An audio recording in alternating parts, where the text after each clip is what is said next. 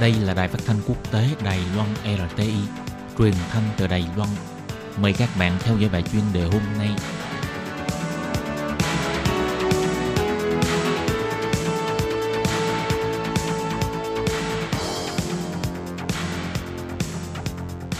Minh Hà xin kính chào quý vị và các bạn.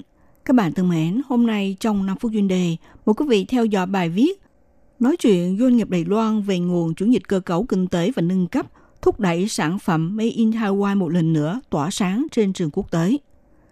Chiến tranh thương mại Mỹ-Trung ngày một căng thẳng mang lại những ảnh hưởng trực tiếp đến nhiều doanh nghiệp Đài Loan thiết lập cơ sở sản xuất tại Trung Quốc, cũng nhanh chóng thúc đẩy doanh nghiệp Đài Loan trở về đầu tư hay tiến hành việc phân tán cơ sở sản xuất trên thế giới.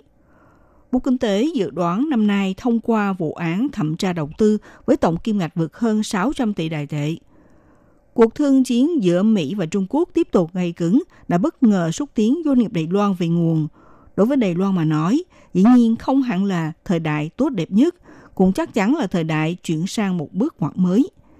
Theo chuyên gia phân tích, nếu có thể thu hút vốn đầu tư của doanh nhân Đài Loan đi theo mô hình của tập đoàn chức bán dựng Taiwan Semiconductor, chuyển dịch cơ cấu và nâng cấp, thì sẽ giúp cho sản phẩm Made in Taiwan có thể tỏa sáng tỏa nhiệt trên quốc tế.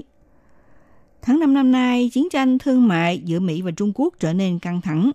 Mỹ không những tăng mức thuế lên hàng hóa Trung Quốc xuất khẩu sang Mỹ lên 25%, và còn tuyên bố số hàng hóa còn lại là 325 tỷ đô la Mỹ của Trung Quốc cũng phải chịu mức giá mới. Ngoài ra còn ra biện pháp chế tài khắc khe đối với tập đoàn đa quốc gia về thiết bị mạng và viễn thông Huawei Trung Quốc, đưa chiến tuyến mở rộng ra tới lĩnh vực công nghệ.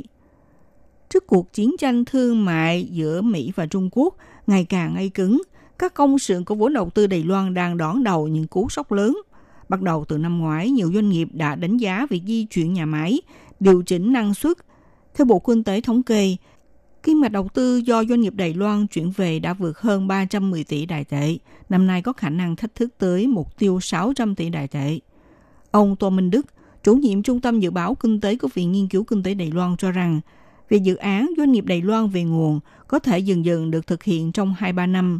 Trước mắt, sản phẩm bán sang Mỹ là thuộc loại hình công nghiệp có giá trị kinh tế cao, sẽ ưu tiên chọn lựa những doanh nghiệp trở về đầu tư hoặc mở rộng năng suất.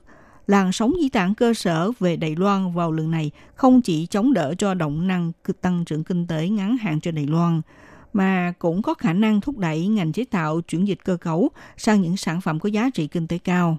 Làn sóng doanh nghiệp Đài Loan kéo nhau về nguồn không thể ngăn cản được xu hướng.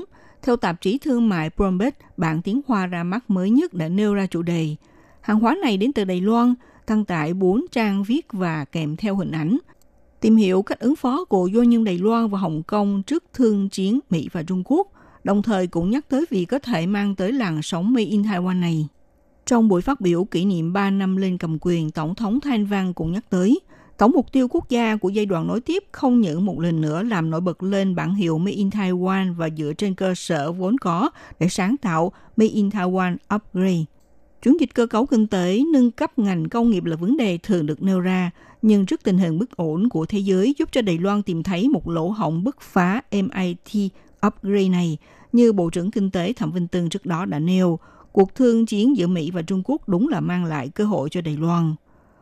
Ông Dương Thụy Lâm, Tổng Giám đốc Trung tâm Nghiên cứu Quốc tế của Viện Nghiên cứu Khoa học Công nghệ cho biết, một nhóm doanh nghiệp nhằm ứng xử cuộc chiến thương mại, mở rộng bố cục Đài Loan – nếu có thể làm theo mô hình của tập đoàn chức bán dẫn Taiwan Semiconductor, giống như ở trên mảnh đất Đài Loan phỉ nhiêu này, bón phân tưới nước, lặng lẽ chờ đợi những ngày mai sau sẽ đôn hoa kết trái. Ông Dương Thụy Lâm cũng phân tích, để nâng cấp các ngành công nghiệp sẽ tiến hành theo ba bước, tự động hóa, tập hợp dữ liệu lớn và áp dụng trí tuệ nhân tạo. Tập đoàn sản xuất trước bán dựng Taiwan Semiconductor đã thực hiện vô cùng thành công, có thể làm gương cho các doanh nghiệp noi theo. Các bạn thân mến, các bạn vừa theo dõi bài chuyên đề hôm nay của Đài RT với bài viết Nói chuyện doanh nghiệp Đài Loan về nguồn chuyển dịch cơ cấu kinh tế và nâng cấp, thúc đẩy sản phẩm Made in Taiwan một lần nữa tỏa sáng trên trường quốc tế. Bài viết này do Minh Hà biên tập và thực hiện. Xin cảm ơn sự theo dõi của quý vị.